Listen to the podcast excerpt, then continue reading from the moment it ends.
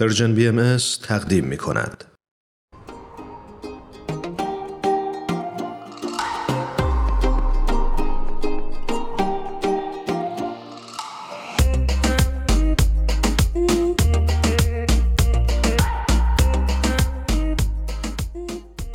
شنونده ها و بیننده های گرامی دکتر نظام الدین میساقی رو روی خط داریم بسیار خوشحالیم از اینکه دعوت ما رو پذیرفتن دکتر میساقی عزیز درود بر شما. خیلی خوش اومدید. سپاسگزارم هرانوش عزیز از دعوت شما. خیلی خوشحالم که دوباره دوره هم هستیم و راجع به مطلبی جدید با هم گفتگو می‌کنیم. نظام جان منم به درود و سلام میگم. به برنامه خودت خوش اومدی. ایمان عزیز سپاسگزارم. برای اون دسته از شما همراهان عزیز که شاید کمتر با دکتر نظام الدین میساقی آشنا باشید بعد بگیم که ایشون متخصص بیهوشی استادیار دانشگاه آریزونا و همینطور پژوهشگر مسائل اجتماعی هستند خب نظام جان شما همونطور که در برنامه پادکست هفت در ابتدا شنیدید ما داشتیم در مورد مسئله آگاهی و یادگیری صحبت می کردیم. دوست داشتم بدونم از نظر شما یادگیری چه اهمیتی داره و اینکه چه رابطه ای هست بین یادگیری و آگاهی. بله. یادگیری و آگاهی شاید به قدمت تاریخ باشه.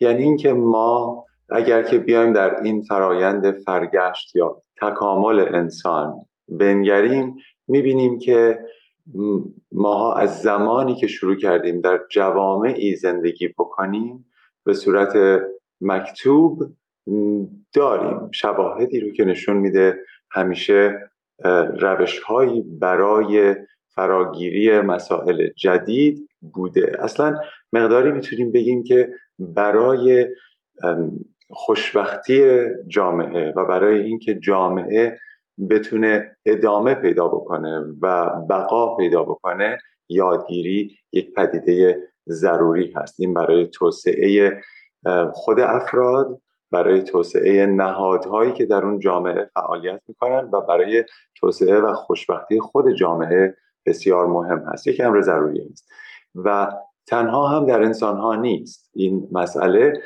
در حیوانات هم دیده میشه که حیوانات میان و سعی می‌کنن به اون فرزندان خودشون یاد بدن که چجوری علوفه جمع بکنن چجوری بیان و خیلی کارا رو مثلا برای تغذیه خودشون انجام بدن. منتها انسان ها متمایز هستن از این نظر که ما بسیاری از امور رو از طریق یادگیری هست که نهادی نمی کنیم ولی در حیوانات مقداری یادگیری وجود داره و مقداری از نظر ژنتیکی اونها برنامه ریزی شدن که یک کارهایی رو به صورت غریزی بتونن انجام بدن. مثلا مورچه ها بلد هستن که چجوری خانه هاشون رو بسازن که خیلی هم خانه های کامپلکسی هست. ما به دنیا نمیان که بدونیم چجوری خونه بسازیم. اما ما یک روش هایی برای آموزش و یادگیری داریم که از طریق اون می‌تونیم خونه های خیلی بزرگ و خیلی زیبا و ساختمان سازی هایی بکنیم. چون که این دانشی که از نسل ها به ما رسیده رو ما می‌تونیم به نسل های بعد القا بکنیم. یادگیری اولین مرحله هست وقتی که یک مفهوم جدیدی به ما معرفی میشه.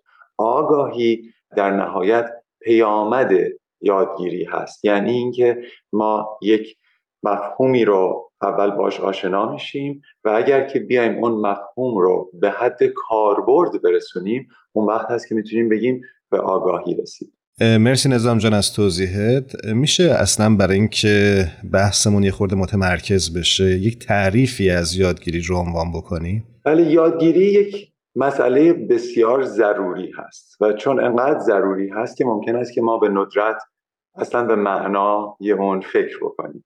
و خوب هست که آغاز بکنیم که منظور ما از یادگیری چی از یادگیری فرایند کسب مهارت ها دانش ها درک ها و ارزش های جدید هست. این کاری هست که افراد هم به تنهایی می‌تونن انجام بدن یا با آموزش های سیستمی و دولتی که وجود داره. یعنی در واقع یادگیری هدف آموزش هست و آگاهی هدف یادگیری هست. و البته به شما بگم که یادگیری فرای کسب یک سری دانش ها و مهارت هاست یادگیری می‌تونه در القای ارزش ها و نگرش ها و رفتارهای ما هم بکوشه هنجارها و باورها رو به ما القا بکنه و از این طریق بتونه در بهبودی جامعه ها بکوشه خب نظام جان ما داریم در مورد امروز صحبت می‌کنیم و در حال حاضر در دنیای امروز می‌خوام بدونم که بحث یادگیری چه جایگاهی داره. بله.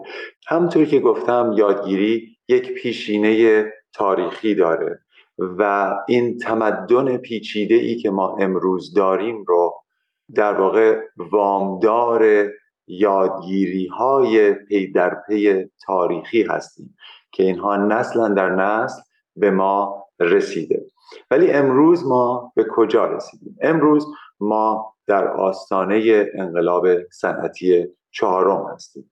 این تاثیر زیادی داره بر نحوه نگرش ما به فرایند فراگیری یادگیری و آگاهی های جدید. ممکن هست که ما در زمانی زندگی می کردیم تا همین چند دهه پیش که فکر می کردیم که یادگیری برای دریافت یک سری مهارت ها و بعد برای پیدا کردن رزق و روزی و کاری هست و بعد از اون یادگیری ما تمام میشه. الان در این شرایط که قرار داریم یادگیری یک امری هست که تمام عمر باید انجام بشه و همینطور باید در بهبودی خودمون از طریق یادگیری بکوشیم. چون در دنیایی زندگی می‌کنیم امروزه که با سرعت بسیار سرسام‌آوری به پیش میره. و همونطوری گفتم در این انقلاب صنعتی چهارم دیگه یادگیری رو نمی‌تونیم محدود به کسب یک سری مهارت هایی بکنیم که برای ارتزاق برای ما باشه. برای همین هست که ما باید برگردیم به اون گفته خیلی معروف الوین تافلر نویسنده آمریکایی که در کتاب شوک آینده خودش نوشت بیسوادان قرن 21 کسانی نیستند که نمی‌تونن بخونن و بنویسن. کسانی هستند که توانایی یادگیری و باز آموزی رو ندارند. اشاره کردی به انقلاب صنعتی چهارم. خوبه که اصلا برامون بگی که منظورت از این اصطلاح چی هست. بله ما در آستانه انقلاب صنعتی چهارم قرار داریم. انقلاب صنعتی چهارم اشاره داره به ظهور سریع فناوری های جدید. از جمله داده های بزرگ big data هوش مصنوعی artificial intelligence اتوماسیون اتوماسیون و اینترنت اشیا که بهش میگن اینترنت of things. این زندگی در این چشمانداز برای ما ایجاب می‌کنه که ما روی کردمون رو به آموزش از طریقهای مختلف تغییر بدیم یعنی ما در فضایی زندگی می‌کنیم که با یک شتابی داره به جلو میره که اگر ما نتونیم با اون خودمون رو همسو بکنیم بیشتر و بیشتر عقب از این قافله خواهیم برام سواله که بدونم ارتباط بین یادگیری و سطح رفاه اجتماعی چیه؟ تحقیقاتی هست. وجود داره که نشون میده که افرادی که یادگیری مستمر می‌کنن. توجه بکنید یادگیری مستمر فرق می‌کنه با کسی که رفته دانشگاه یه مدرکی گرفته و مدرک رو به دیوار آویزون کرده. یادگیری مستمر یعنی کسی که مستمر مطالعه می‌کنه کتاب می‌خونه روش های جدیدی برای یادگیری خودش همیشه داره به پادکست شما گوش میده. کسانی که همیشه در بهبودی خودشون از طریق یادگیری و بعد اون که منجر به آگاهی میشه میکوشن. تحقیقات نشون میده که شادی در این افراد happiness index بالاتر هست نسبت به کسانی که یادگیری مستمر نمی‌کنن. یعنی اینکه این یادگیری مادام العمر باعث میشه که کمک بکنه به افراد که به علایق خودشون بیشتر بپردازن و این می‌تونه باعث شادی بشه. ممکن هست که در مورد موضوعاتی که مورد علاقه ما هستن احساس خوشبختی بکنیم یا اینکه وقتی وقت خودمون رو برای انجام سرگرمی هایی که به اونها علاقه هستیم صرف می‌کنیم ما به اون شادی خواهیم رسید. و اگر یکی از سرگرمی های ما یادگیری باشه چه بهتر؟ چون که به اون شادی می‌رسیم. این یک روشی هست همینطور که از بردام یا از کسالت بتونیم ما پرهیز بکنیم. خود یادگیری در واقع می‌تونه یک مشغولیتی برای ما ایجاد بکنه و کسانی که مشغولیت دارن اصولا هپیتر هستن و شادتر هستن. در این حال در مورد رفاه اجتماعی که صحبت می‌کنیم اجازه بدید که به عملکرد مغز بپردازم. خیلی از شما ممکنه عزیزانی رو بشناسید که خیلی مدت کوتاهی بعد از اینکه بازنشسته شدن مبتلا شدن به زبال عقل پیشرونده. یه که خیلی به نظر می اومد خیلی فانکشنال هست و خیلی در زندگیش خوب کارآمد هست میاد میگه خب خیلی خوب من دارم الان بازنشسته میشم. وقتی که اون احساس می‌کنه که خیلی دیگه به درد نمی‌خوره خیلی دانشی که داره مورد استفاده نیست خیلی دوران کسالتش بیشتر میشه چون که هدفمند احساس می‌کنه زندگیش نیست. این افراد رو می‌بینید که می‌تونن مبتلا به زوال عقل زودرس بشن یعنی مثل مشکلات آلزایمر و فراموشی و از این قبیل. خب ما مطالعه های علمی داریم که نشون میده که کسانی که فعالیت های یادگیری مستمر می‌کنن اینها در حفظ عملکرد بهتر مغزشون کوشا هستن و اینها می‌تونن زندگی های معنی دارتری داشته باشن. خارج از این طول عمر هم برای کسانی که یادگیرنده های مستمر هستن بیشتر هست. یعنی اینکه فرض کنید کسی که میاد یک آلت موسیقی رو در سنین بالاتر شروع می‌کنه یاد گرفتن این به تأخیر در زوال عقل و همینطور تأخیر در مرگ می‌تونه کمک بکنه.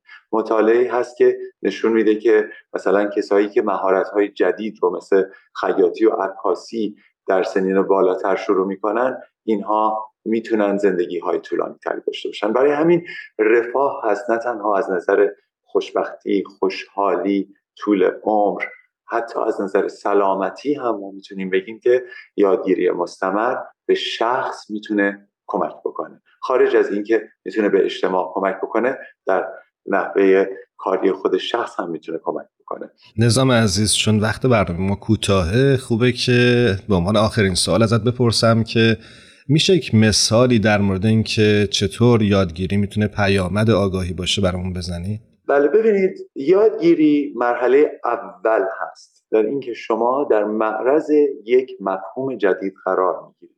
مثلا مفهوم ممکنه اسمش باشه دموکراسی یا مردم سالاری. اگر شما فقط در این حد با این مفهوم آشنا باشید که وقتی معلم شما به شما میگه که ایمان بیا پای تخته امروز باید درس جواب بدید و شما بپرسید دموکراسی را تعریف کنید. و شما بیاید تعریف کنید که بگید دموکراسی یک مفهومی هست که در اون انسانها در سرانجام خودشون در آینده خودشون شرکت می کنند و در نهادهای مدنی ایجاد تغییر می کنند که بیشتر اون نهادها نماینده افکار و مطالبات خودشون باشه. اگر شما چنین تعریفی بکنید شما یاد گرفتید مفهوم رو.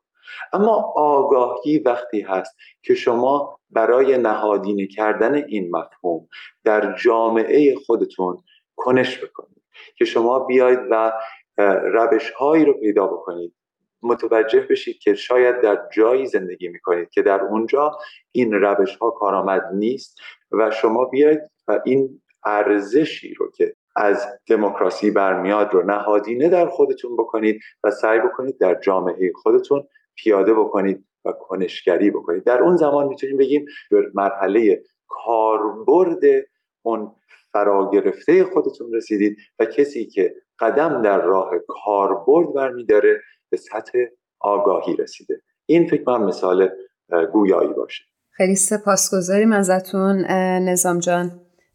همطور که می‌دونین ما همیشه دوست داریم بدونیم که مهمانان عزیزمون چه ترانه ای رو دوست دارن به شنونده هامون تقدیم بکنن. شما امروز برای ما چه ترانه ای رو دارید و چی دوست دارید پخش بشه؟ خب ببینید با در نظر گرفته شدن تحولاتی که الان در سرزمین ما هست من فکر می‌کنم که ترانه رویایی دارم رو از ابی پخش بکنید و اتفاقا خیلی هم رفت پیدا می‌کنه به گفتگوی امروز ما. چون که نسل های جدید با اینکه در شرایط آموزشی قرار گرفتن که این آموزش غیر مستقل نبود و به اونها تحمیل شده بود که چه باورها و چه یادگیری هایی داشته باشن.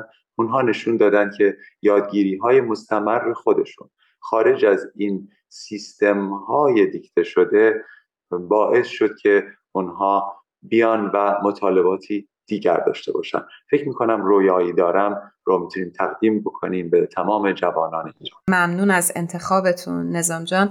خداحافظی می‌کنیم و بدرود. خدا بدرود خداحافظ.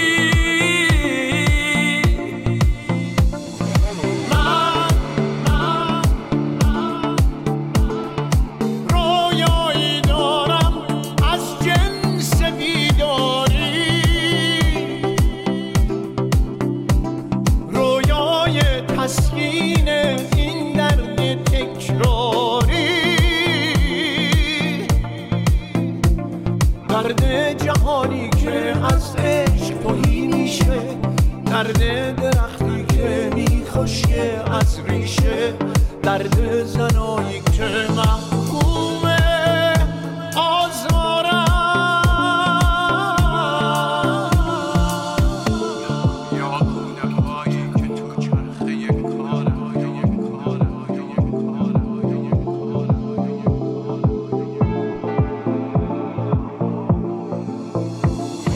to me.